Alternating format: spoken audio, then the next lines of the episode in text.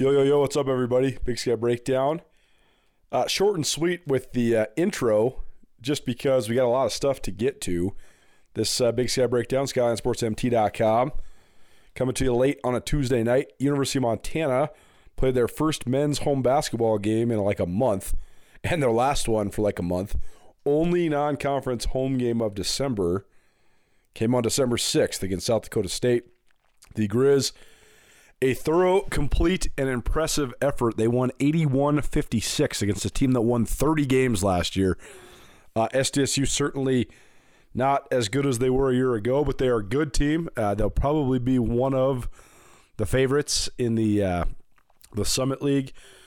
Well, Montana was great. They moved the ball really effectively. Uh, they had 15 assists on 30 made buckets, including 12 assists on their first 20 uh, in the first half. They hit seven out of their first 14 three point attempts, shot 56% from the floor. More than anything, though, is their spacing, their offensive flow, their continuity. They fit together well, and uh, I think that really stood out for the Grizz. Brandon Whitney led the way, uh, 23 points on 10 of 12 shooting. He also dished out three assists. Aanen Moody uh, returned to the lineup. He's been out last couple games. His uh, his wife had their second child, so that's a that's how it's going this day and age in college basketball, just with how old some of these guys are. Moody, a transfer from Southern Utah, and uh, definitely back in the fold was a good thing for the Grizz. He had 20 points. So, uh, in this pod, a couple different things to touch on. We will hear from Travis DeCuire, the Montana head men's basketball coach. We'll also hear from Brandon Whitney, uh, junior point guard for the Grizzlies. And we'll hear from Eric Henderson, the fourth year head coach from South Dakota State. Caught up with him uh, an interesting point, uh, an interesting discussion, I should say, with points about college basketball scheduling. Uh, our Grizz basketball coverage this winter is presented by John Velk and Velk Law. Uh, if you uh, go to Grizz games, you might recognize Velk. He sits courtside. Got to know him well. He's also an excellent lawyer, University of Montana alum, and a uh, your main go-to guy for personal injuries. So if you uh, get in an accident, not your fault, any sort of car wreck, you need help with any sort of uh, claim or insurance or anything like that, John's your guy at Velk Law. Proud to bring you Grizz basketball all season long. So a uh, fun addition here with Velk. He's been sitting courtside at Grizz games for about 40 years. He never misses one. Gotten to know him well over these last several years because our seats are right next to each other. So uh, we talk Grizz hoops so much. So I wanted to give him a little bit of uh, I don't know, a, a, place to have a discussion because he has seen as much Grizz basketball as anybody. So we will discuss some of the best players in Grizz basketball history uh, through the eyes of a guy that's been sitting courtside since the 80s, a guy that went to school in Montana and has been around Grizz hoops forever. Uh, so we talked about all the guys that have played for the Grizz, his top 12. There's 12 weeks in the basketball season, so his top 12 – and uh, this countdown will go all the way up until the Big Sky tournament uh, in Boise. And so we get this thing kicked off with Velk's best non four year players. So all the guys that were great Grizz, men's hoopers that aren't four year players. Uh, that's how we get this thing started off. A fun discussion to kick this off. Uh, a little longer one because we do talk about oh, probably 10 guys and sort of a setup for the, what the series is going to be about. And then these snippets from Velk will be, oh, I don't know, 10 minutes probably, just talking Grizz Hoops, currently Grizz Hoops history. Uh, history is important. We love to archive it here at SkylineSportsMT.com. Let's get to uh, Montana head coach Travis DeCuire first. Then we'll hear about 90 seconds from Brandon Whitney, Grizz point guard. And then we'll hear from uh, Eric Henderson, head coach of South Dakota State. Then the debut of our uh, greatest Grizz of all time, according to a man that sat courtside for more than 40 years. Uh, we'll do all that here on the Big Sky Breakdown, SkylineSportsMT.com. Thanks for listening. Uh, you guys had good pace all night. It seemed like Brandon Whitney's penetration helped offensively as well. Just talk about that a little bit of your offense. Well, when you get side to side, you open up. You open up the floor, and uh, we, have got good enough shooting where they've got to respect that, especially when your your post players can shoot. And uh, we, we've been holding on the ball a little bit too long in, in, in our past games, and so we really spend a lot of time just pace.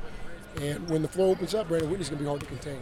How much does that help having forwards and, and post guys that can shoot it? It's, it's incredible versatility, especially since they both can score around the basket too. Um, and, and, when you've got multiple guys that can score at multiple levels, uh, you're, you're, hard to guard if you run good offense. I know last time out against uh, Southern Miss, you said you, you thought that you made strides, and I think that you talked on Riley's deal about you know, kind of a you know, a growing moment after Air Force. So did you see that sort of uh, translate here tonight? Yeah, it was an opportunity to look in the mirror. You know, is, is, is you know, Air Force isn't a bad team. They, they've got a couple good wins and, and they beat some like opponents. Uh, but it's a, it's a game we felt we could have won.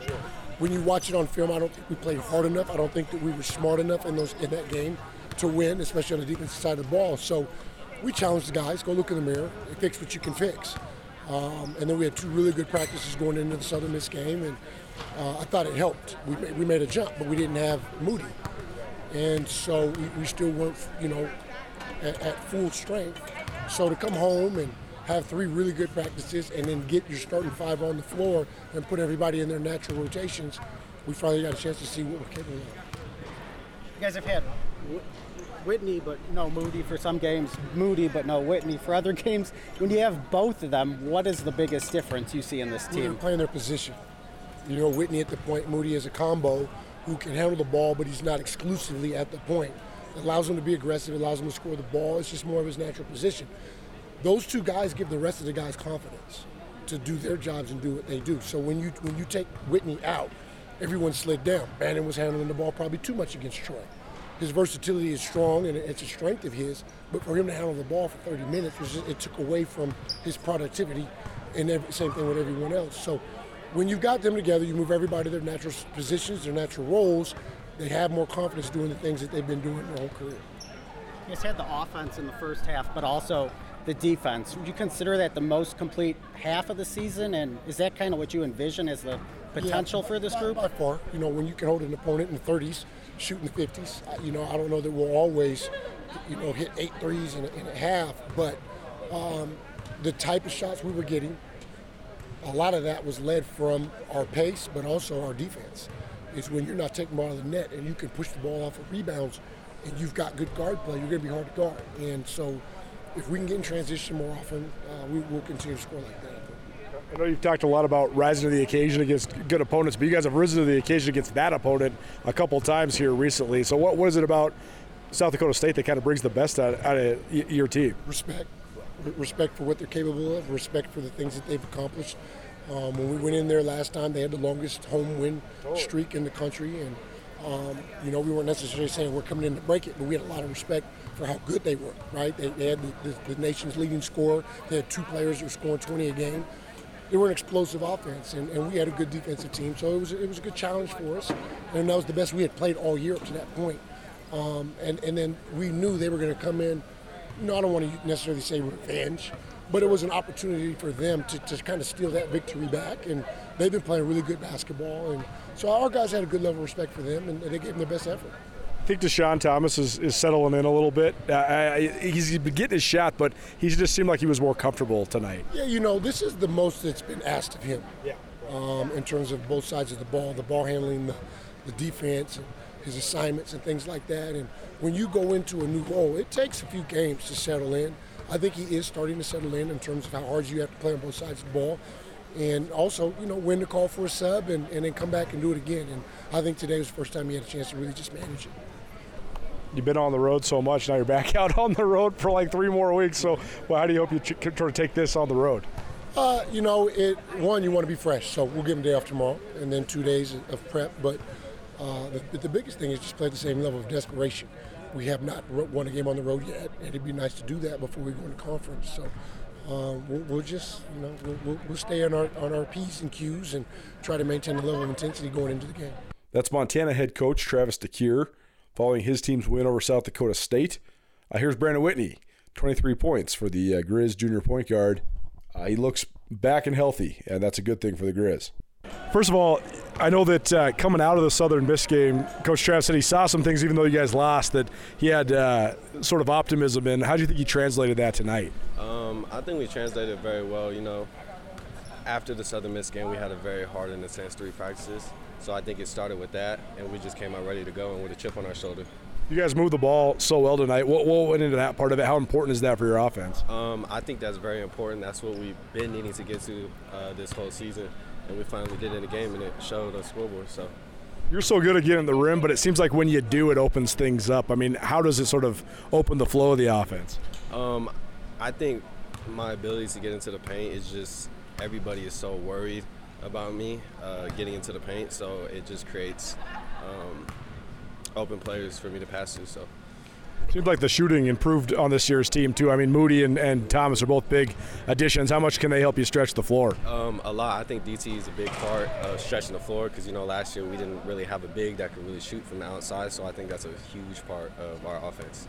You guys have played so well against South Dakota State the last couple times out. Why is that? Um, I think we know that we know that they're a good team. They're a good mid-major team. So we just come out ready to go, and we know we have to throw the first punch. Otherwise, they're going to capitalize if we don't. Uh, how do you sort of carry this now into into Saturday? Because I mean, these are kind of big games because these are kind of like like opponents, right? I mean, that's kind of like a Big Sky team, right? Yeah. Um, I think we just need to uh, continue to have this chip on our shoulder and don't settle after we get a win.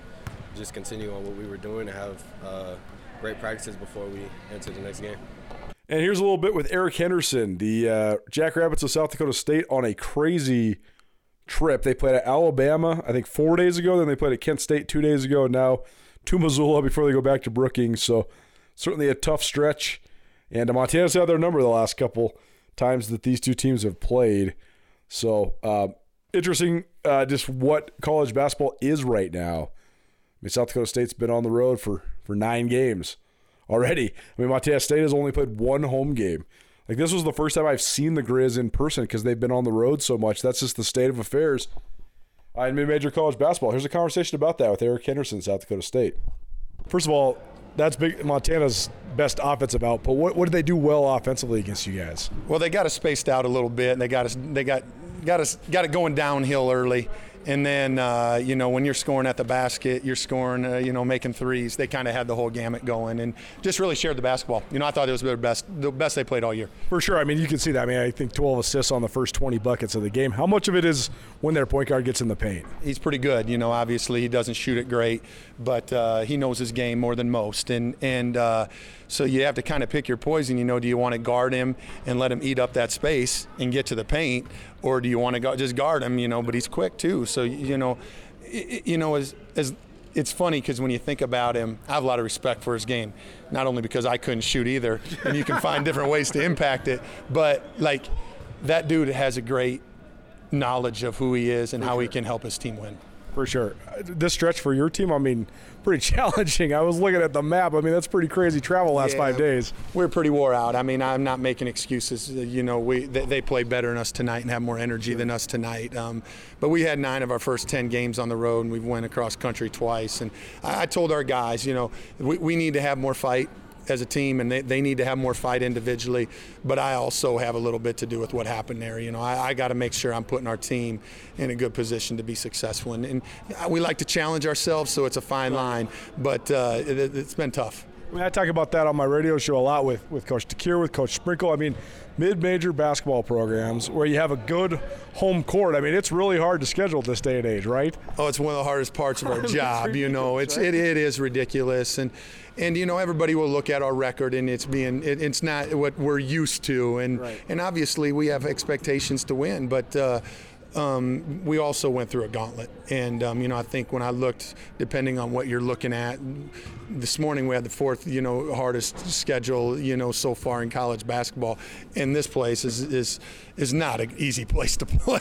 you know they're they're they're really really tough here and just really connected, and they fed off the crowd. You, I mean, will you hope to continue games like this? Th- this is the stuff I love here. Totally, you, you know, right. I love to play, you know, programs that that have the similar expectations to us. You know, and obviously I feel bad tonight that we weren't able to make it competitive, but uh, we, we'll be all right. You know, we're going to continue to fight, and then we're excited as this season goes on. Well, what's next for your team then? I mean, uh, how do you hope you sort of uh, able to bounce back from this? Well, we had at home. That certainly helps. You know, we got three. Our next three games are at home, and and um, so to be able to play in front of our fans and hopefully get some rest and just to get off our feet a little bit.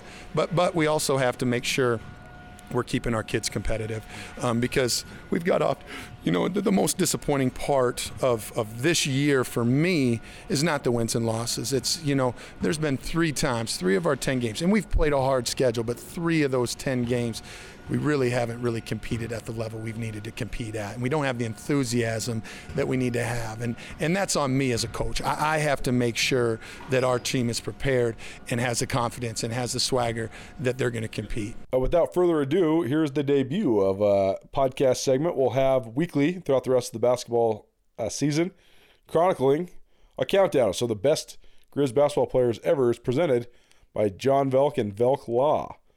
Uh, Velk Law go to for personal injury, uh, give John and his team a call. Uh, here you go. A fun conversation. Well, it's like in the movies where they uh, they take the the thing out and they say take two. This is our second try at this. Uh, my fine self, I deleted the first try, but that's okay. We've been teasing this a little bit here on the Big Sky Breakdown, and now we're actually into it, and we're recording this on a day where Montana actually has a good college basketball game at home. The Grizz play tonight as we, record this on a Tuesday uh, against South Dakota State. And uh, this is a new installment here. We're going to do 12 weeks worth of a countdown with one of our new supporters here at Skyline Sports, John Velk. He runs Velk Law here in uh, Missoula. And the reason we're doing 12 weeks, or 12 uh, countdown of 12, excuse me, is because 12 weeks in the basketball season. So Velk has been sitting courtside for what, 40 years? Yeah, 40 years. A lot of those as a student, though. You sure. had to get there three hours early. it's, it's, easier to get the seat now, just not financially. yeah, exactly, right? Uh, back in the day with the zoo, I mean, that's one of the things that's probably changed the most about Dahlberg Arena, right? Oh, yeah. You know, three fourths of the the uh, lower level were students when I was going, and it was packed, just like you might see now Gonzaga has it with the kids jumping and screaming. We were there.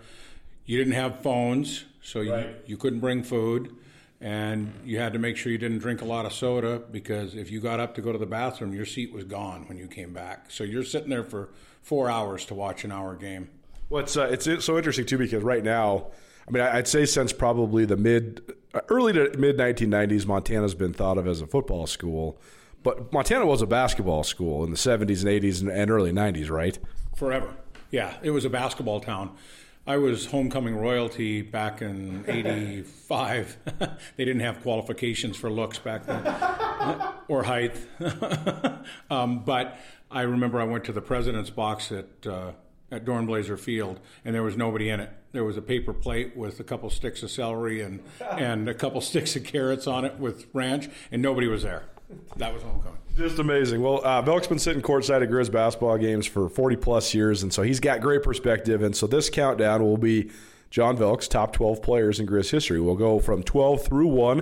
We'll roll these out all the way until the Big Sky tournament uh, in March. Uh, but today we're going to get started with sort of the uh, intro to the countdown. And uh, Velk decided that he's going to do all four year players on his top 12. So therefore, we're going to start with all the best of the best that weren't four year players at Montana.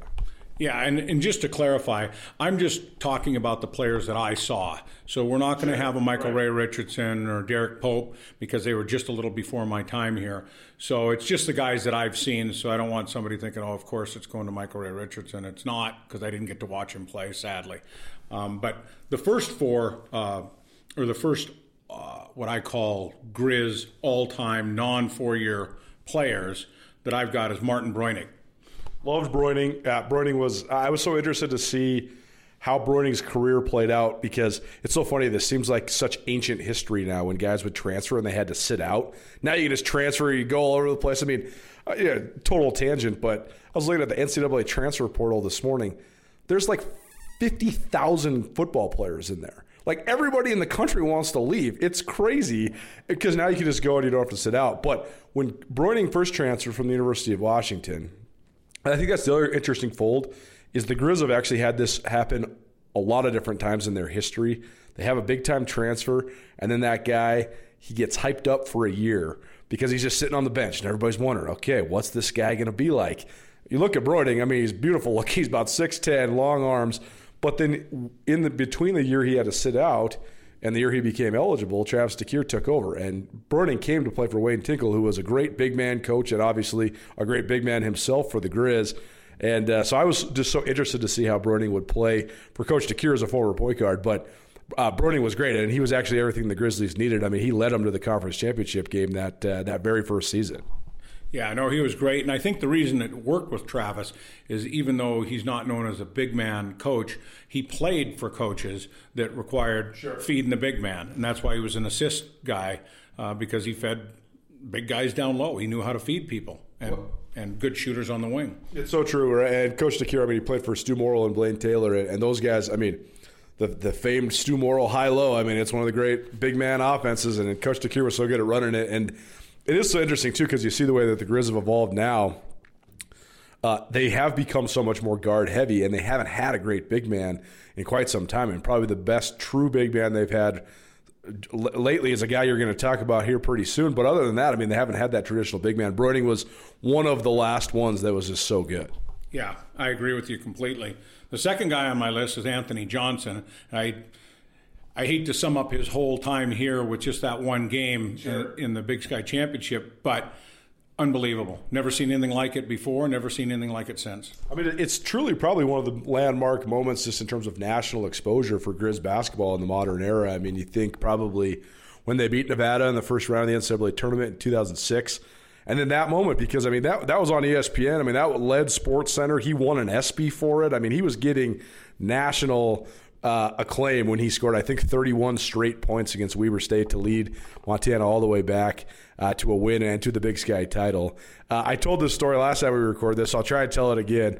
Uh, a couple of my buddies growing up here in Missoula, they both went and played over at Columbia Basin Junior College, and that's when Anthony Johnson was at Yakima Valley Junior College. And I remember going out there and watching them and watching Anthony Johnson just hang 40 and thinking, damn, dude, this guy's pretty good. Well, sure enough, yeah, he was pretty good. He came into Montana. He's a two year starter, multiple time all conference guy.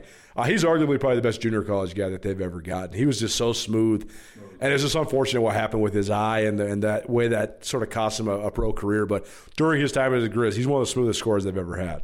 Yeah, he was. Well, frankly, he showed it. He was unstoppable, and that Weber team was way, way up on us. For sure. And pretty soon they've got three guys on him, and he's still scoring. He's still making everything. He's shooting 80% from the field, and he's got three guys on him. I'm like, mm, that's pretty smooth. that was sort of the beginning of Randy Rahe's struggles with Montana too. I mean, Coach Rahe's been had been there at Weber for uh, a handful of years, and uh, that was the, sort of the beginning of the narrative that never really ended. That Randy Rahe could never beat Montana. I mean, they Weber was so good so many years in a row, and uh, they seemed like every time they played him in the conference tournament, go home crying. It was a beautiful thing because because when I when I was in college, it didn't always turn out that way. So it was good to see a, a worm turn and turn in our favor in that one. Okay, who else you got? well, I've got Ahmaad Rorie, who moved in here from Oregon, and you know about Ahmaad, I think he was always under control. He yeah. never he never really showed all of his athleticism, and then you'd see flashes of it. I remember when we played Georgia State and they had that All American guard, yep. and Rorie came down through the middle, beat him off the dribble, and rose up and pounded it in traffic. And even that All American came by the sideline by me with his hands around his neck. He's like, I did not see that coming. Unbelievable. You became uh, Instagram or Twitter friends with that guy too, right? yeah, we ended up being pretty good friends. He about the third possession down, he was casually loping it up the sideline, which you're not supposed to do as a guard because you can get trapped the minute you come across half court. And Ahmaad jumped him, and he kind of panicked, and he dribbled it off his foot, and he's about four feet from me, and I go, "Nice handles, All American." and he turned and smiled. He goes, "That's pretty funny."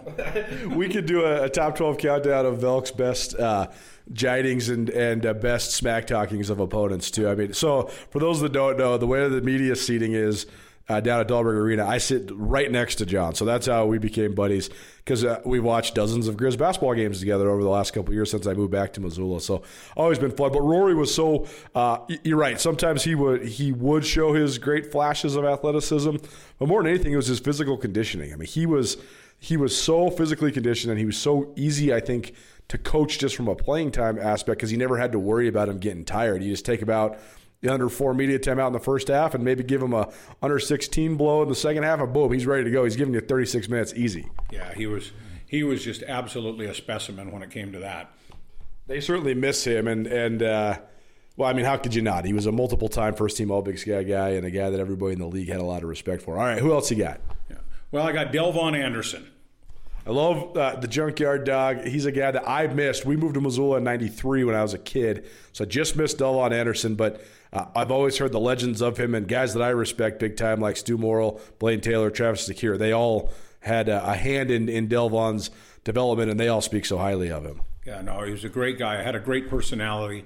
Always really, you know, happy and and upbeat. Playing, got all of his teammates into it and he basically could do just about anything. He he'd work down low, had great footwork, and all of a sudden he'd dunk. He'd get a uh, put back dunk uh, off a rebound that was way above the rim, and you're like, wow, didn't see that coming. And then he had great little moves along the baseline. You know, 10, 15 foot shot, you could almost count on it every time. He just did everything that was needed. Lots of rebounding, lots of defense. Yeah, I, I think that he's he, would probably be a, a, top contender, if not the leader, uh, and maybe the definitive answer for the most underrated Grizz of all time. For whatever reason, he kind of gets glossed over. I don't really know why. I mean, he was the Big Sky MVP uh, on that '91 team that that uh, you know was competitive against Florida State in the in the tournament, and so. Um, definitely one that uh, anybody that was around him or around the Grizz at that time, they had uh, a ton of respect for him. Who else you got? I got Matt Williams, and and Matt uh, really shined at the Sentinel Gym, as I recall, during during our beautiful remodel of the of the stadium or of the uh, field house. It's so funny too, because you know I was a little kid in the '90s, and uh, I never. It's so funny, like the things that stick with you when you're a kid. But I I, I remember going uh, to Blaine Taylor's cage camp and being like, man, I'm uh, this is cool. I'm hooked. I want to go to Grizz games. So then we'd go buy the the general admission seats up there when they used to have the the sort of gold copper looking bleachers, and they're like three bucks, and you go up there and sit up there. Uh, and then I remember when they moved to Sentinel, and it was, you know, when you're from a from a broad perspective, it's not an ideal fit playing at a high school gym as a Division One team. But when you're a little kid, you're way closer now, and you're like, whoa, this is crazy, this is cool, and the guys look so much bigger on the smaller court. And uh, I remember Matt Williams definitively from that season, but he was he was a, he was such a soft spoken guy that he didn't really become that big of a star, but he was such a smooth player. Smooth. Every night. Every night you'd look at the stat sheet after you watched him and you thought, well, he was okay. He didn't do that much. And all of a sudden it's like, well, he had 15 points, he had 11 rebounds, he had four assists. You're like, oh, that's a great game. But you didn't really notice it because a lot of it was just smooth down low moves, putbacks after a missed shot, things like that. So he was really the glue that held that, those teams together, especially during a tough time. It had to be heck to recruit. Once like, come on in, you can play in this high school gym next year. We hope to get back into our stadium. It's going to be really good. It was such a uh, weird uh, time. You're right in Grizz history because uh, you know not only did you have the remodel of Dahlberg Arena, they're playing at Sentinel, but also um, Blaine Taylor had moved on, had gone and joined Mike Montgomery's staff down at Stanford. Blaine, you know, is one of the most beloved Grizz of all time for sure. You know, as a guy that's from Missoula, played at Hellgate, played for the Grizz, was the assistant coach forever, and then became the head coach. And uh, Don Holst did a good job considering the circumstances, but it was just such a strange time in, in Grizz basketball history. And uh, Holst was sort of part of the coaching tree from Jud Heathcote, but it was a little bit of a, he was the first one that was a little bit outside of what had been, you know, Brandenburg to Montgomery to Stu Morrill to Blaine Taylor. Yeah, exactly. And and it was right after that that we moved back in to to Dahlberg, the newly refinished one, and I just believe there was a little too much emphasis on trying to recoup those construction costs right away, and we alienated a lot of long-term fans and said, "No, you don't get your seats that you've been in for 20, 30 years." And there weren't many for the sponsors. There was only one half of the down level low. And as soon as they weren't in there, then it seemed like the football started to take off. We went a natty in 95, and all of a sudden the kids aren't coming. So the whole lower level is decimated, and I don't feel like we've ever really gotten back since then. Yeah, it is interesting because I, I do think that college basketball, from a student experience perspective, can be can be the most fun that you can do. I mean, you know, and we used to love going down there and uh, getting crazy when we were going to school at University of Montana. All right, who else you got? Well, next I got Jamar Akoh. He was just with us for a little while, but obviously you could see how talented he was. He was unbelievable and a physical specimen. He was a beast. He was kind of like a guy that I watched when I first came to college, Larry McBride, that used to uh, play with Krystkowiak. he was there and he was going to enforce it, and, and you weren't going to come into the lane without getting tomahawked, and he was going to pick up every rebound that was within about half a body length. yeah, Akoh was a, a, beast for sure. Came in as a transfer and uh, got put on the block right away. And, and I think he didn't want to play on the block when he first transferred to Montana, but he thrived at playing on the block for sure. Such a good complementary player to that Grizz backcourt especially Maud Rorie. They, they worked really well in tandem. Unfortunate the way that Akoh's career ended too, because he got hurt and then he couldn't really get right, and then it just kind of all went away. And, and uh, it's a bummer, but he's a guy that stuck around Missoula. You can tell he really loves it here. I know he's been doing a bunch of marketing for local places in town, and uh, it's always good to see him because he's just a great guy. I know he's a he's a great addition to the community. I just saw him here before one of our games. A little bit, he was sitting right behind me, and we yacked it up. And he's been at a couple football games.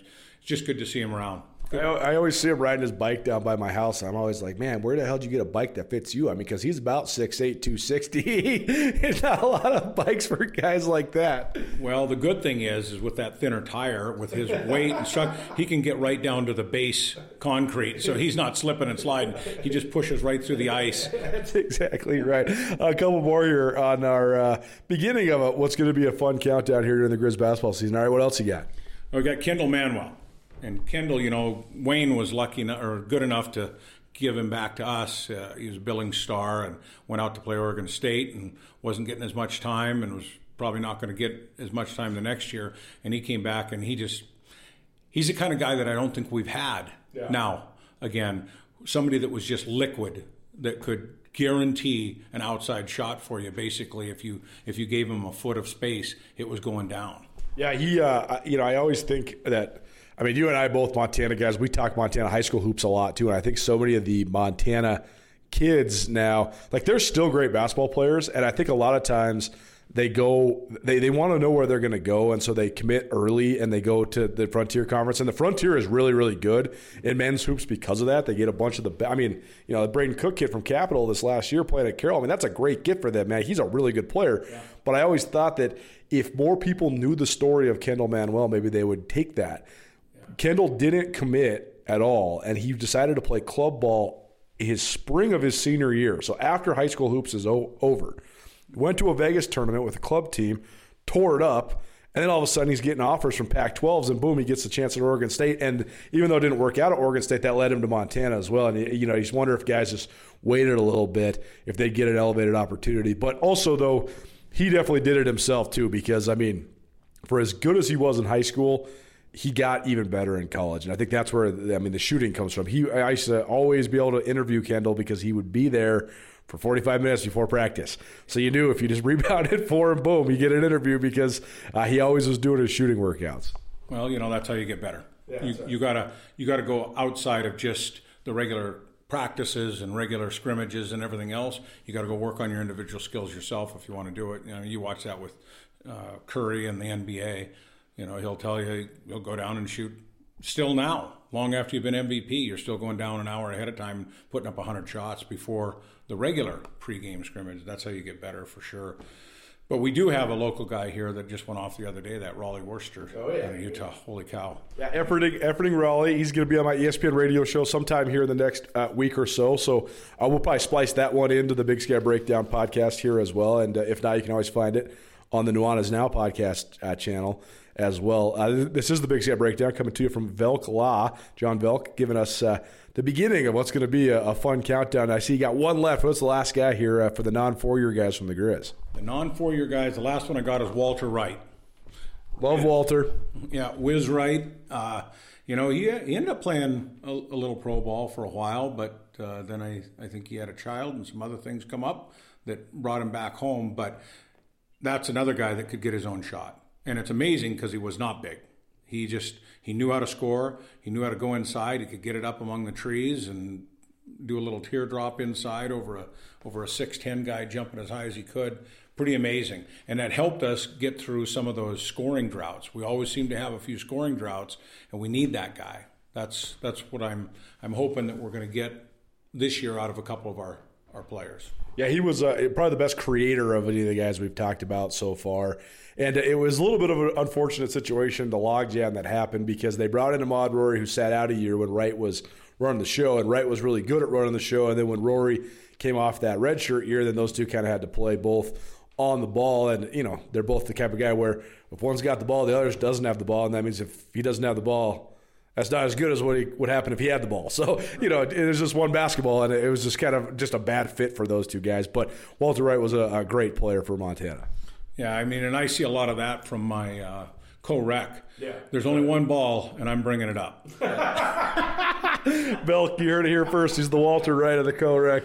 Uh, the, the, only one other guys that I thought of that were the non four year guys that maybe I'd throw on the list were uh, a couple guys from the Pat Kennedy era, and the Pat Kennedy era was such a strange era in Griz basketball.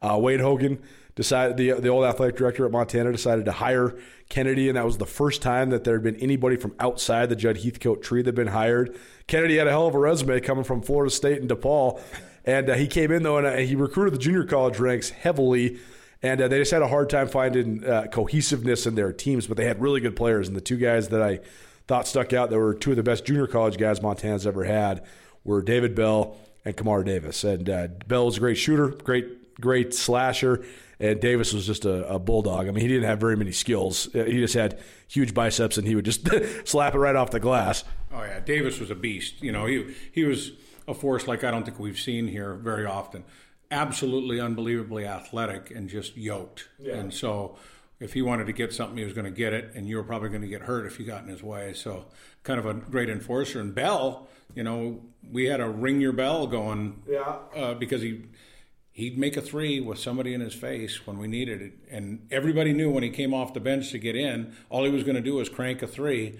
and didn't matter whether you knew or not, he was going to get it off. If you gave him an ounce of daylight, that thing was off, and he was making a lot. That was my brother's favorite player growing up uh, when he was a little kid. And uh, I used to always tell him, well, David Bell's awesome, but also I don't think you're going to be able to play like David Bell because if you go play like that, no coach is going to like it because David Bell was green light all day. Yeah. Well, he, he ran down the court, uh, even on defense, with his arm cocked. And as soon, as soon as the ball hit it, it's going up like a catapult, baby. That's exactly right. He was a fun player to watch, though. We'll have more of these. We're gonna, well, here's the plan here. We're going to do this once a week. Uh, Velk and I will record as uh, we descend the countdown 12 through 1, and we'll splice them in there with a bunch of Griz basketball coverage, and we'll have full coverage of Griz basketball plus uh, Big Sky Conference hoops now all the way through the Big Sky tournament in Boise. So uh, keep it tuned. SkylineSportsMT.com, Big Sky Breakdown. It's fun, man. Thanks for being here. Yeah, you bet. And uh, I'll leave you with a parting note. My best free legal advice is don't get in a car wreck. and right now, those roads are bad out there. Yeah.